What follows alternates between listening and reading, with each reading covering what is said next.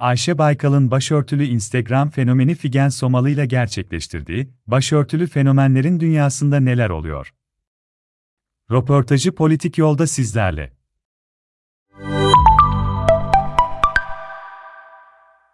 Başörtülü kadının sosyal medyadaki varlığıyla ilgili bir yazı dizisi hazırlamak istedim.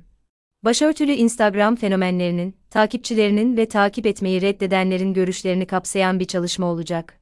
İlk bölümüyle başlıyoruz. Instagram fenomenlerinden Figen Somalı ile bir söyleşi gerçekleştirdik. Somalı, 1981 doğumlu, 4 çocuk annesi bir kadın. Halkla ilişkiler mezunu ve İstanbul Üniversitesi'nde marka bilişim bölümünde eğitim almaya devam ediyor. Muhafazakar kesime yönelik tasarım ve üretimini ve tanıtımını yapıyor. Figen Hanım, başörtüsüyle tanışmanız nasıl oldu? 2005 yılında eşimle tanışınca muhafazakar dünya ile tanıştım. Eşimin ve ailesinin yaşam tarzından etkilendim ve 2008 yılında başımı örtmeye karar verdim. Zorlandığınız oldu mu? Başlarda kabullenmekte zorlandım ama sonra benimsedim.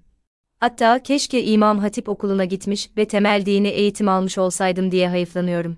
Sosyal medyanın başörtülü fenomenlerinden biri olarak kendinizi sistemde nerede görüyorsunuz?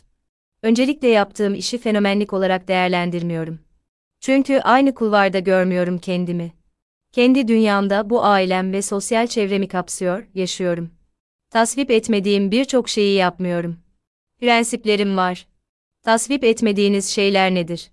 Sosyal medya fenomenleri dediğimiz kişilerin yaşam ve giyim tarzlarını aşırı uç buluyorum. Aşırı yüksek fiyatlara bir yönlendirme var. Gençleri lüks markalara yönlendiriyorlar ve bu gençlerin içinde bulundukları dünyaya yabancı olmalarına neden oluyor. Aşırı tüketim odaklı bir anlayış söz konusu. Bu durumdan Z kuşağının olumsuz etkilendiğini söyleyebilir miyiz? Biz, kastettiğiniz kuşağı, Elif kuşağı diyoruz. Z alfabenin son harfi ve bitişi temsil ediyor, biz ise Elif ile yeni doğan bir kuşak olarak adlandırıyoruz. Evet, olumsuz etkilendiklerini düşünüyorum. Sosyal medya fenomenlerini örnek alıyorlar ve onlar gibi olmak istiyorlar. Bu anlamda ben sorumluluk sahibi olarak takipçilerimle sosyal sorumluluk projeleri yürütüyorum. Bugüne kadar birçok okulun ihtiyaçlarını birlikte karşıladık mesela. Son yıllarda başörtülü genç kızların gelecek hedeflerinde başörtülü fenomen olmak var. Kolay kazanç olarak mı görüyorlar? Giyinmek, gezmek, ön planda olmak gibi etkenler önemli genç kızlar için. Bunları yaparken para kazanmak da etkili tabii. Düşünün hem istediğiniz gibi giyiniyor, geziyorsunuz hem para kazanıyorsunuz.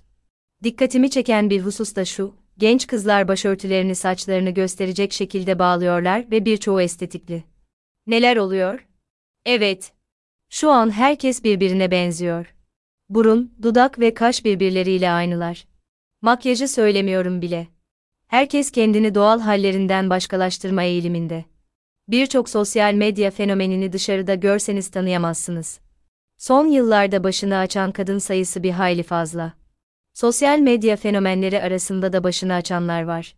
Etkileşim oluyor mu? Oluyor.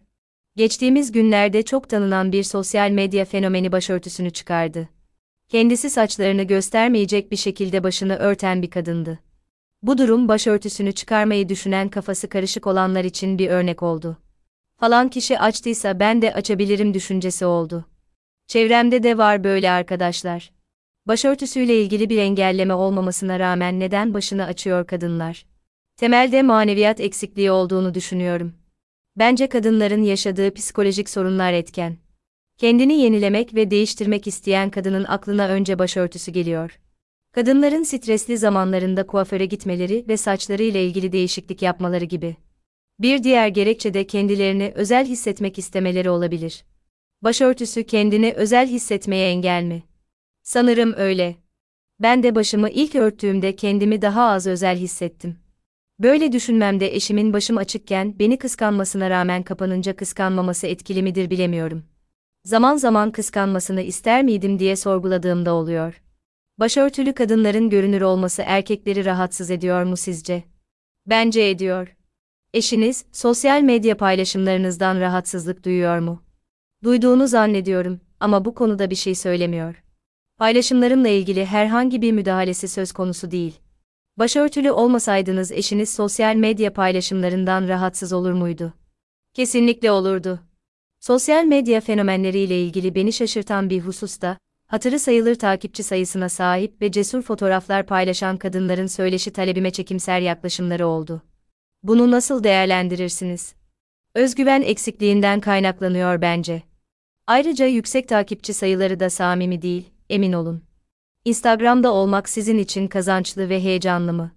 Şöyle söyleyeyim, önceleri biz Instagram üzerinden para kazanıyorduk, şimdi Instagram bizim üzerimizden para kazanıyor. Bununla birlikte eski cazibesi ve heyecanı da yok artık. Genel anlamda bir öz eleştiri yapmak gerekirse, takipçilerimizi tüketim odaklı olarak yönlendiriyoruz ve bu yönlendirmenin bizleri zamanla ve karşılıklı olarak yorduğunu düşünüyorum.